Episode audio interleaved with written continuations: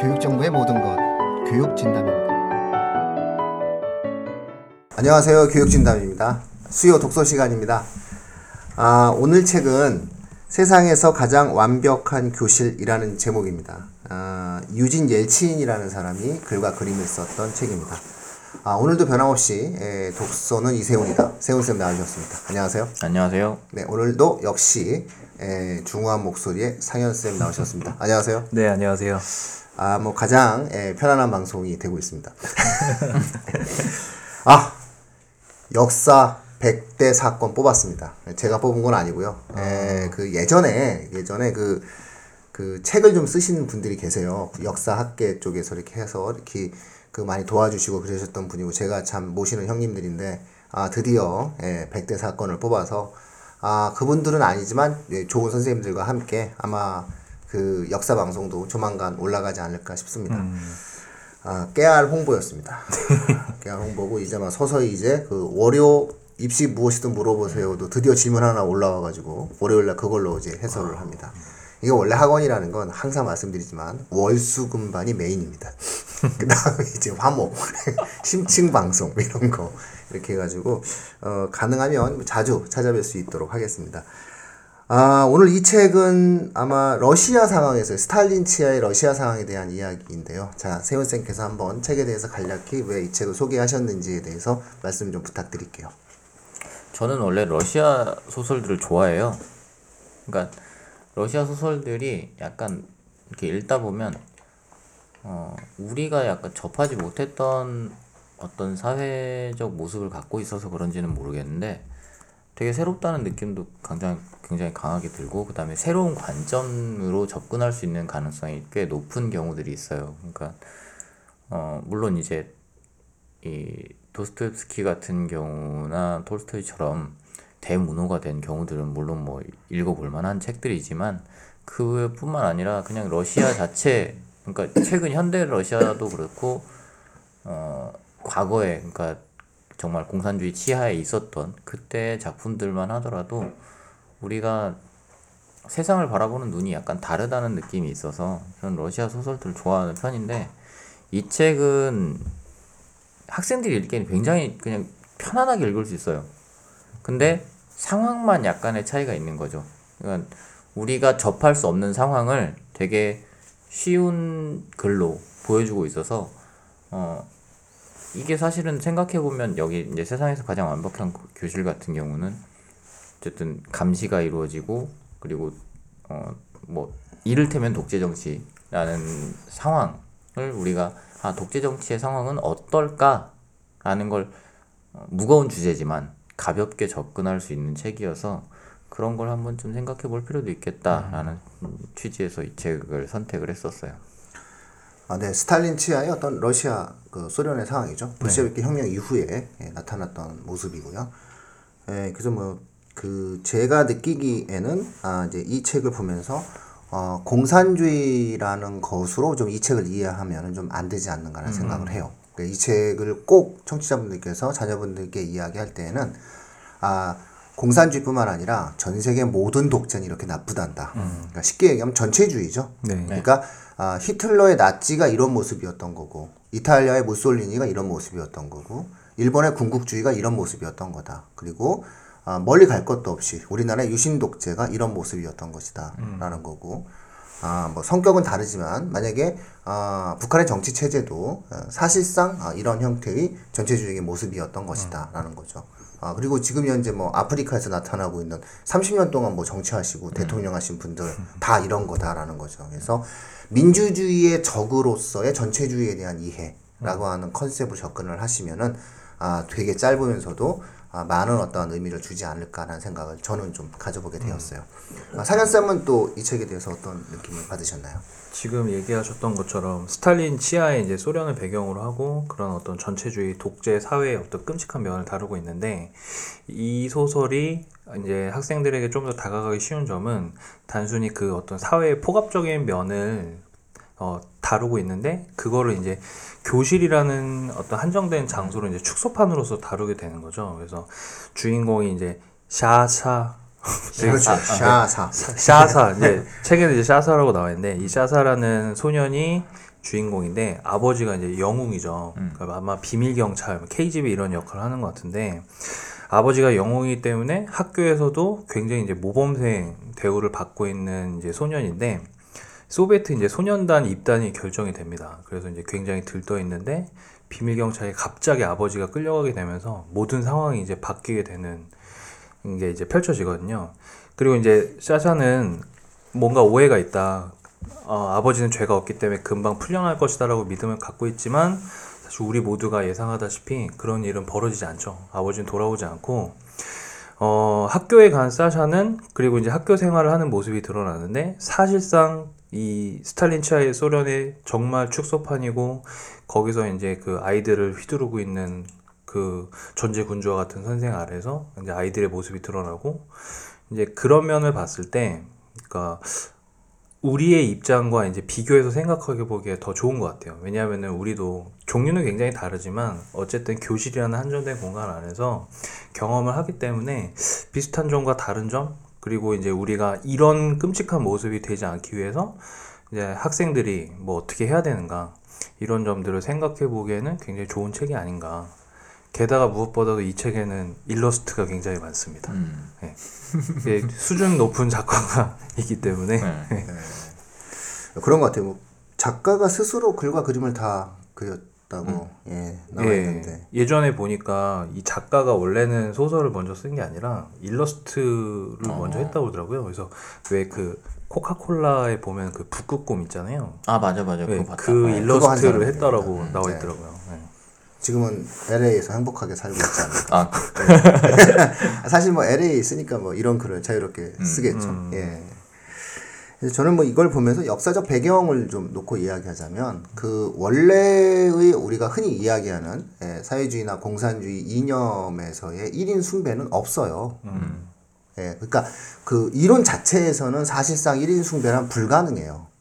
예, 그런데 1인 숭배가 나타나는 어떠한 모습을 보면서 결국 어떤 이념이 현실 정치에 나타났을 때에 왜곡되어지는 모습들이 보여지는 거다라는 생각을 가져요. 그래서 에, 뭐 사실은 이제 스탈린이 아, 볼셰비키 혁명을 성공시킨 사람은 스탈린이 아니라 레닌이거든요. 만약에 레닌이 죽지 않았다면 과연 스탈린이 이런 독재를 했을까라는 생각도 좀 한번 해보게 되고요. 아, 또 하나 이제 레닌 사후에 에, 스탈린이 1930년대서부터 절대 권력을 이제 갖기 시작하게 되는데 아, 이 과정에서 음, 결정적 영향을 이제 하는 것이 뭐냐면은 2차 세계대전 당시에 아, 레닌과 더불어 혁명을 성공시켰던 무수히 많은 그 노동자들과 건강했던 사람들이 예, 전선의 맨 앞장서서 싸우다가 많이 죽어요.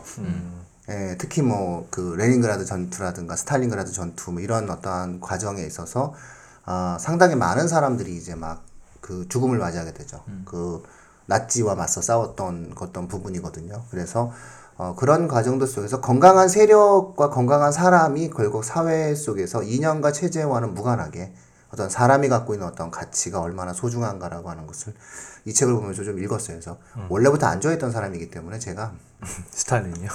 저는 그렇게 자신의 이념을 절대시하는 사람을 예전부터 좋아하지 않았어요. 그러니까는 아니 사람이란 분명히 불완전한 건데 사람의 지적 능력이다라고 하는 것은 완전체일 수가 없는 것인데 불완전성을 인정하는 것으로부터 모든 것들이 시작되는 것인데 그러니까 혼자서 자신의 이념을 완벽하다고 이야기하는 사람들에 대한 생리적 거부감이 있어요. 그래서 스탈린에 대한 거부감, 마오쩌둥에 대한 거부감, 예, 박정희 대통령에 대한 거부감이 있어요. 그래서 그런 사람들이 갖고 있는 어떠한 생각을 저는 조금은 좀 이해하지 못했던 부분이 있는데 역시 이 책을 보고 나서도 아, 또 그런 것들이 좀 새록새록 좀 생각이 났던 그런 느낌이 있었던 것 같아요. 그러면서 애들이 좀 약간 불쌍했어요. 이 책을 보면서. 그렇죠. 특히 샤사가 제일 불쌍했어요. 아, 이 책은 좀 어떤 느낌으로 좀 다가오셨나요? 학생들과 수업을 하실 때 어떤 이 책의 느낌은 어떠셨나요? 학생들하고 수업할 때 느낌은 사실 저는 제가 이 책으로 학생들하고 수업했던 게 조금 시간이 돼가지고 뭐 가물가물한데 어 학생들이 꽤 잘 읽었던 책이기는 해요. 물론 이제 그때 당시에 제가 읽혔던 책들이 이 책하고 너무 차이가 커서 예를 들어서 뭐 투르게네프 소설을 읽히고 막 예, 그건 진짜 곤란한 일. 그때 애들 다시 좀 빨리 돌려놓고. 그리고 막 도스토옙스키 소설도 막 읽히고 그랬거든요 중3 애들한테 그런데 이 책을 읽으면서는 어쨌든 되게 어려운 책을 읽다가 읽어서 그랬는지 생각보다 되게 잘 읽었었고 그리고 줄거리를 따라가기도 또 뭐 어렵지 않고. 그래서 약간 요 책 읽을 때는 그냥 여기 나왔던 인물들에 좀 집중을 해서 읽었었던 것 같아요. 그러니까 인물들이 어 이 책을 좋아하는 이유 중에 하나가 인물들이 다들 어쨌든 각자의 특성을 갖고 있는 인물들이에요. 죽어 있는 인물들이 별로 없어요. 네. 어, 그래서 되게 생생하게 살아 있는 인물들이 대부분이고 그 인물들 사이에서 나타나는 갈등 그다음에 뭐 악역처럼 등장을 하긴 하지만 그다지 악역이 아닌 학생들 이런 것들을 보면서 그러니까 요새 드라마들이 또 그렇잖아요. 악역이 등장하지 않는 드라마들이 상당히 많이 있는데 그게 줄거리를 제대로 끌어나가면 악역이 등장하지 않아도 충분히 재밌게 볼 수 있거든요. 이 책도 마찬가지였던 것 같아요. 악역이 등장하지 않아도 뭐 줄거리 자체가 굉장히 탄탄하다고 보고 있어요. 어떻게 보면 그 말씀하신 악역이라는 캐릭터들도 사실은 이 체제 안에서 상황적으로 어쩔 수 없었던 네. 맞아요. 그러니까 체제의 어떤 그 한 역할을 담당하고 있기 음. 때문에 전적으로 그들의 책임을 또 물을 수도 없는 상황이잖아요. 그러니까 그게 우리가 체제를 어떤 체제가 아 이 체제에서는 사람들이 이렇게 활동할 수밖에 없다라는 게 사실은 좀 위험한 생각이긴 하잖아요. 네, 네. 근데 여기서 등장하는 인물들은 어쨌든 아이들이기 때문에 그런 점이 어느 정도 용인되는 것도 있는 것 같아요. 근데 조금 그 초기 어떤 소련의 상황에 대해서 이 작가가 예, 이게 소설이라는 것을 좀 감안을 해야 될 것 같아요. 청소년용이라는 예, 청소년 소설인 거고 실제 이런 일이 있었던 것처럼 인식을 하면 안 될 것 같아요. 마치 이게 어떤 상황에 대한 이야기를 할 때 이게 장르적으로 문학이고 허구적 픽션을 바탕으로 해서 만들어진 것이다라는 생각을 해야 되는 것이지 이게 마치 당시 러시아가 늘 이런 어떤 모습이었던 거로 좀 인식을 하게 되면 현실 인식에선 조금 맞지 않는 내용일 수 있는 것 같아요. 근데 뭐 어차피 네. 문학이라는 게 우리가 살아가는 데서 한 부분을 톡 떼가지고 보통 얘기하는 거기 때문에 아, 근데 이제 학생들이 이제 역사를 이해할 때 대부분 그렇게 이해하잖아요. 예, 그래서 드라마를 많이 본 아이들은 예, 신윤복이 아직도 예, 여자로 기억하는 그 학생들이 있어요. 예, 신영복, 그 신윤복 있지 않습니까? 미인도 그랬던 신윤복. 예, 그거 아, 그 우리 한때 그 문근영 씨가 아, 드라마로 나왔던 비밀의 그 드라마를 한참 열심히 보더니 어, 신윤복은 여자다라는 확신을 갖고 있는 애들이 있어요. 이제 그런 것처럼 이제 한번 멋지기 때문에 놀러 왔지라고 하는 그 작품에서 저희가 말씀드렸지만 네. 예, 역사적인 배경과 시대적 배경을 이야기할 때 소설이 가지고 있는 어떠한 어, 허구성에 대한 내용들은 분명히 한 번쯤은 또 똑같이 짚어줘야 될 것 같아요. 안 그러면은 뭐 러시아 사람들 만나가지고 얘기하다 실수할 수도 있는 거고, 그러니까 이런 부분들에 대한 내용들은 좀 음, 감안하고 좀 읽어야 되지 않을까 이런 생각이 좀 드는 것 같아요. 그렇죠. 그러니까 역시 공산주의는 나쁘다라는 독법으로 빠지지 않게 음. 예, 그걸 좀 유념을 해야 될 것 같아요. 저는 뭐 공산주의는 나쁘다라는 네. 생각을 갖고 있는 건 뭐 알아서 갔는데 그러려면 공산주의가 뭔지를 알아야 된다는 예, 거고. 그러니까 이 모든 일들이 예. 결국 그 공산주의 체제 때문에 일어났다라고 예. 이제 봐서는 곤란하겠죠. 그러니까 이것도 약간 그런 거 있는 것 같아요. 약간 프레임에 관련된 얘기처럼 보이는데 이 러시아 그러니까 소련이라는 걸 우리가 공산주의라고 자꾸 받아들이다 보니까 그 거기서 했던 일들이 나쁜 일들이 있었어. 아 공산주의라서 나쁜 거구나. 이렇게 자꾸 연결을 시키는 경우들이 있어서 그게 이제 더 공산주의라는 것 자체에 대한 이해를 못하게 만드는 경우들도 있는 것 같아요. 이 책에서도 사실은 공산주의 자체와 연결시킬 수 있는 것들은 사실 별로 없잖아요. 그렇죠. 그러니까 그냥 전 정말로 전체주의, 독재 정치 이런 데다가 연결시키면 모든 것들이 다 설명이 되는 것들인데 그게 공산주의라는 말이 우리나라에서 쓰이는 용례가 아무래도 그렇게 좀 약간 부정적인 방식으로 쓰이고 있는 것 같은 그런 이유도 있는 것 같아요. 예, 그래서 뭐 그 되게 웃긴 얘기를 할 수 있어요. 이렇게 공산주의가 나쁘기 때문에 예, 예를 들어서 유신 독재도 허용되어질 수 있다 이런 주장을 펼칠 수가 있다는 거죠. 그러니까 사실상 그 이 유신 옐친이라든가 이런 전체주의를 경고하는 많은 작품들 같은 경우에는 예, 사실상 민주주의의 적으로서의 전체주의를 이야기하는 것이지. 그렇죠. 예, 그러니까는 사실은 우리가 뭐 공산주의만 갖고 얘기하는 건 분명히 아니다. 네. 그러니까 이거를 진짜 학생들이 아, 수능에도 자주 나오는 개념이거든요. 그러니까 이건 꼭 좀 알았으면 좋겠다는 거죠. 그러니까 한마디로 민주주의의 적은 전체주의라는 거죠. 그러니까는 전체주의라고 하는 것은 특정한 개인과 이념의 가치를 아, 너무나 절대시하고 우상시한다는 것. 개인의 자유를 그리고 개인의 희생을 강요하는 체제라는 것. 그런 것들이 결국은 우리가 극복해야 될 어, 우리 시대의 가장 위험한 정치적이고 가치적인 부분이다라고 하는 것들을 좀 분명히 알고 당시 소련의 스탈린 치하가 그런 모습을 띄었다라고 이제 우리가 이해를 하는 것이 맞다는 거죠. 그리고 어, 이렇게 안 되기 위해서 우리도 노력해야 한다. 네. 예, 그리고 우리나라의 역사 속에서도 없지는 않았었다. 하지만 끝없이 우리나라도 마찬가지로 민주주의를 향해 가는 그러한 어떤 과정들 속에서 극복되어 갔고 더 선진적인 나라들이 되어 가고 있다. 뭐 이런 어떠한 느낌을 좀 이해해야 될 것 같아요. 이거 보다 보면 우리 그 보부카라는 사람이 나옵니다. 네. 보부카. 이 저는 이 보부카가 정말 똑똑한 똑똑한 아이예요. 그래서 이 보부카를 보면서 제가 뭘 느꼈냐면은 아 애가 저러면 안 되는데라는 생각이 이제 드는 거예요. 그래서 이게 그 이 주인공 그 샤사가 이 그 깃발을 들고 가다가 음, 스탈린 동상에 그 코를 띱니다. 그렇죠. 예, 네. 상징적으로 스탈린이 어떤 코를 띄, 띄고 이걸 막혹 당황하는데 이 보부카가 이걸 봅니다.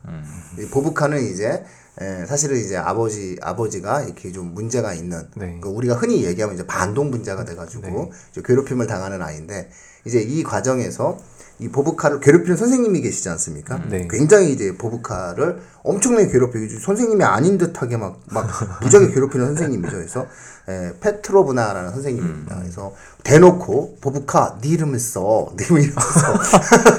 샤샤, 어 너는 너는 아니잖아. 이러면서 뭐 이제 넌 깃발을 들어. 뭐 이러면서 아버지가 위대한 분이잖아. 이- 이런 이런 게 보부카, 너는 정말 문제가 있는 애야. 왜 문제를 일으키고 네 이름을 안 써? 보부카도 아닌데 뭐 이런 이런 분이에요. 근데 중요한 건 뭐냐면 어 이 보부카가 결국은 예, 복수를 하는데 그 코를 그 떨어진 그 석고상에 놓여진 이 코를 주워 가지고 있다가 그 페트로브나 선생님의 서랍 속에 넣어둔 거죠.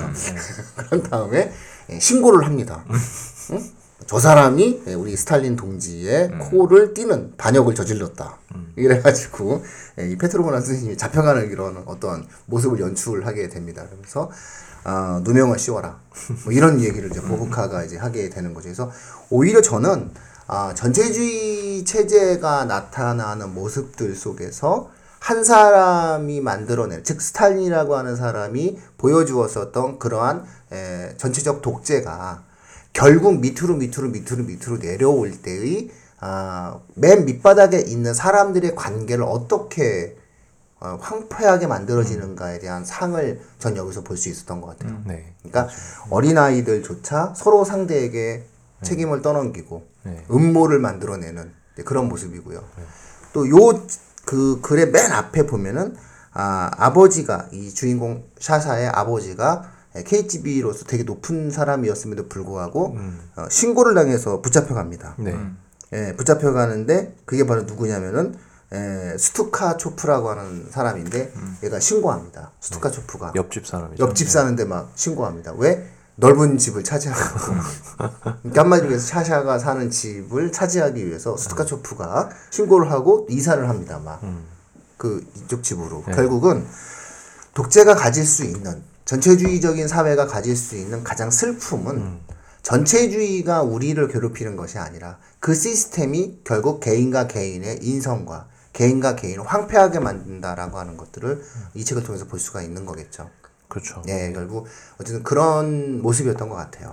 그래서 실제로 이제 여기서 나타나듯이 개인과 개인이 모두를 감시를 하고 언제 내가 밀고를 당해서 시베리아로 끌려갈지 모르는 상황이잖아요. 그러니까 결국에는 모두가 침묵을 할 수밖에 없죠. 왜냐하면 여기서 뭔가 나선다거나 튀는 발언을 했을 때 저 사람 혹시 반동분자 아니야? 라고 얘기가 한 번 돌면은 사실상 끌려가게 되는 사회니까 모두가 침묵을 하게 되고 모두가 의견을 갖지 않고 그렇다면 이제 완전한 획일화 사회로 가게 되고 그 경도된 사회 안에서 사실은 모두가 피해자가 될 수밖에 없고 말씀하셨다시피 그것이 내려고 내려와서 가장 약한 사람들이 피해를 굉장히 많이 보는 사회가 될 수밖에 없고 저도 사실 보면서 우리나라 생각을 많이 했던 것 같아요. 그러니까 우리나라 독재 정권 때 이야기 그리고 뭐 얼마 전에 영화도 개봉했지만 거기서 사실 이제 말도 안 되는 일들이 일어나잖아요.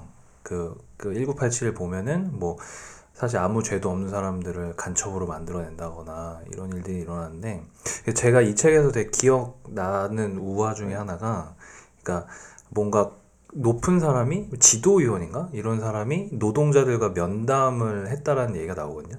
근데 면담이 끝나고 자기 담뱃대가 없어졌다는 거죠. 예, 스탈린. 예. 그래서 담, 어, 담뱃대가 없어졌네 하는데 밑에 사람한테 얘기를 하고 한참 방을 뒤지다 보니까 자기 서랍 안에 있었다. 그래서 전화를 해서 담뱃대를 찾았다라고 했는데 전화를 받았던 밑에 이제 관료는 저희는 범인을 찾았다라고 얘기를 하는 거죠. 아무도 자백- 심지어 자백까지 했다.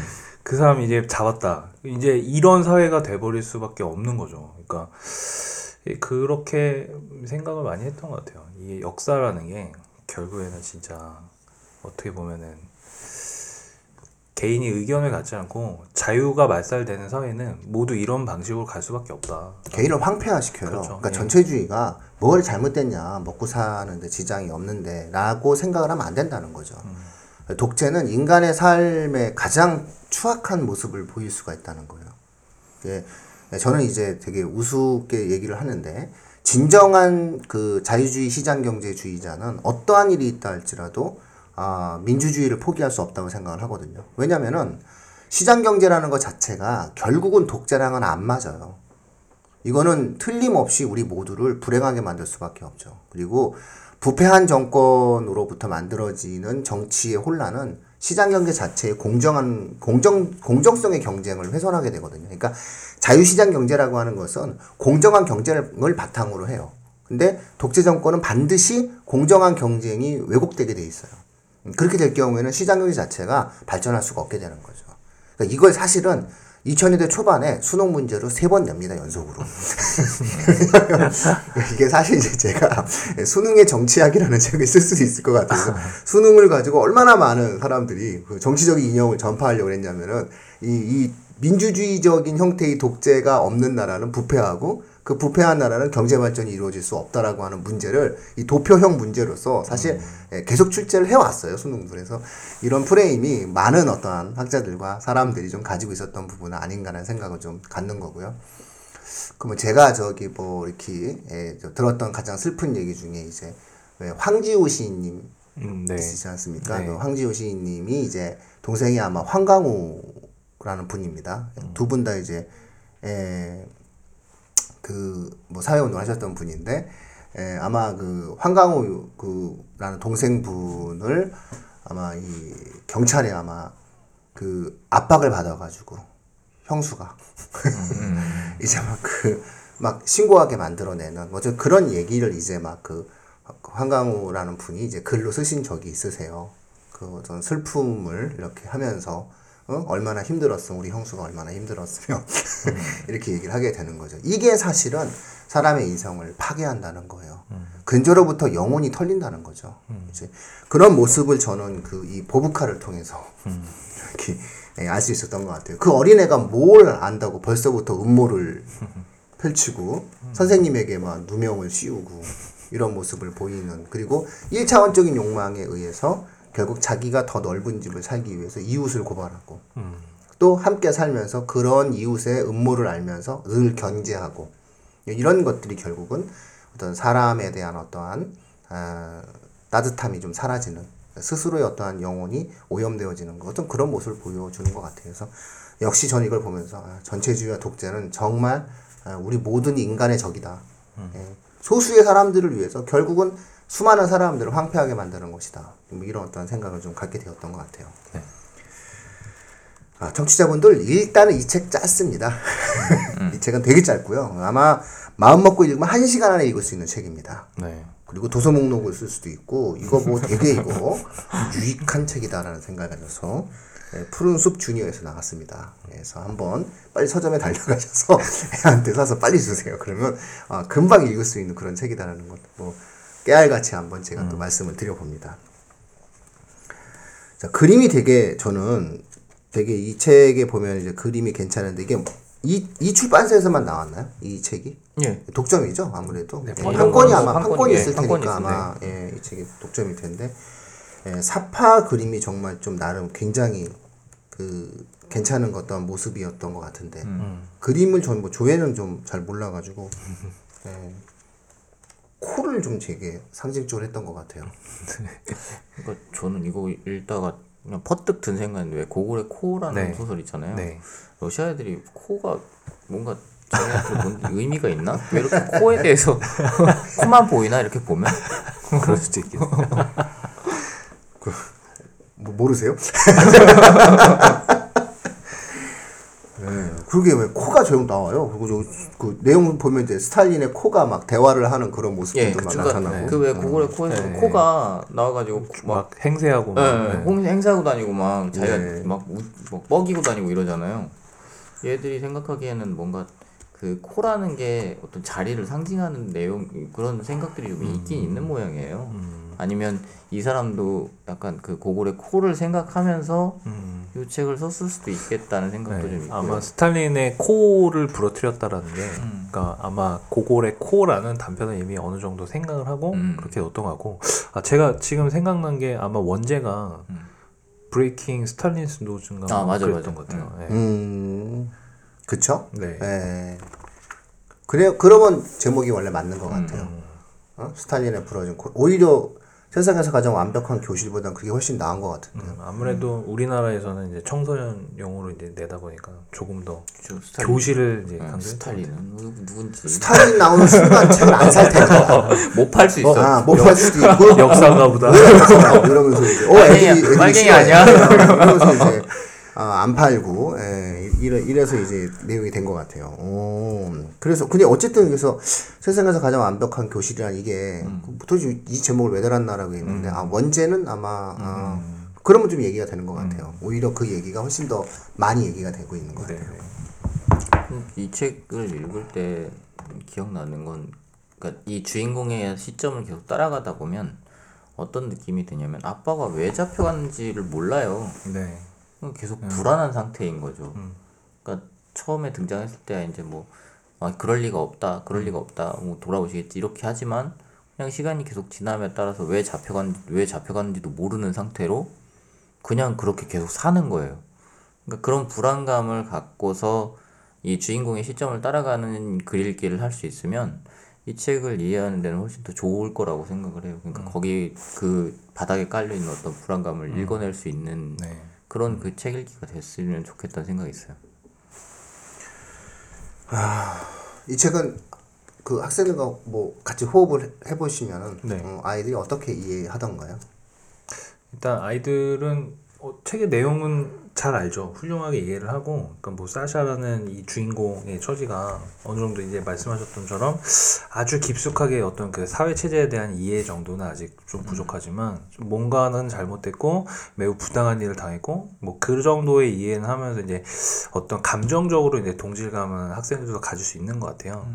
여기에 이제 더해서 이제 이 어떤 그 러시아 혁명이라든가 그 스탈린 치하에 있었던 아, 혹은 뭐 전체주의 사회에 있었던 어떤 그런 맥락을 함께 이제 같이 읽으면은 사실은 굉장히 더 좋은 이제 독서 활동이 될 수가 있겠죠. 예.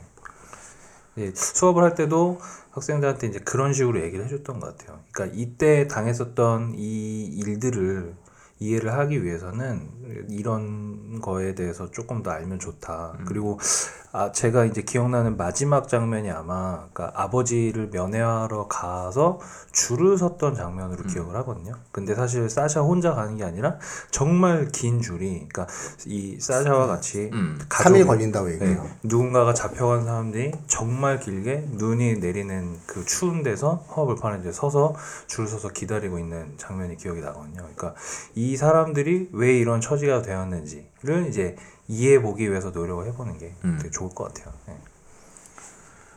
예, 뭐 우리 세훈 쌤은 또 어떻게 학생들에게나 또 청취자분들께 해주고 싶은 말씀이 있다면? 저는 할 얘기를 다 한 것 같은데.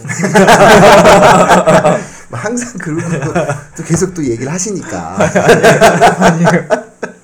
아니 제가 지금 어저께랑 해갖고 약간 일이 좀 있어서 잠을 좀 못 자가지고. 어 그래 보이진 않아요. 아 그래요? 네. 아, 똑같구나. 이 유튜브를 찍으면 사람들이 그럴 거예요. 뭐더 쌩쌩해 보이는데? 아, 네, 뭐 샤사가 엄마가 미국 사람이라고 잡혀간 거 아닌가요, 아버지?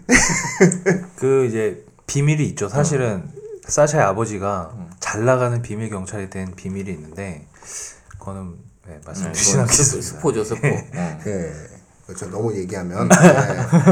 이게 너무 짧 짧다 보니, 예, 그래서 네, 뭐 청취자분들 예, 아마 민주주의에 대한 어떠한 생각을 역설적으로 이제 우리가 이야기한다면, 예, 뭐 이런 책을 통해서 민주주의가 왜 좋은지를 이해할 수 있거든요. 그리고 개인의 자유를 왜 존중해 줘야 되느냐, 다양성이 왜 존중되어야 되느냐라는 것을 해답을 찾고 싶으면 또 역설적으로 획일화된 사회가 이런 모습이기 때문에 그렇다 라고 이제 우리가 이야기할 수 있거든요. 히틀러가 왜 나쁘냐라고 하는 것은 아우슈비츠에서 유태인을 학살한 것뿐만 아니라 이런 모습을 독일 국민들에게도 보였기 때문이다라는 거고요.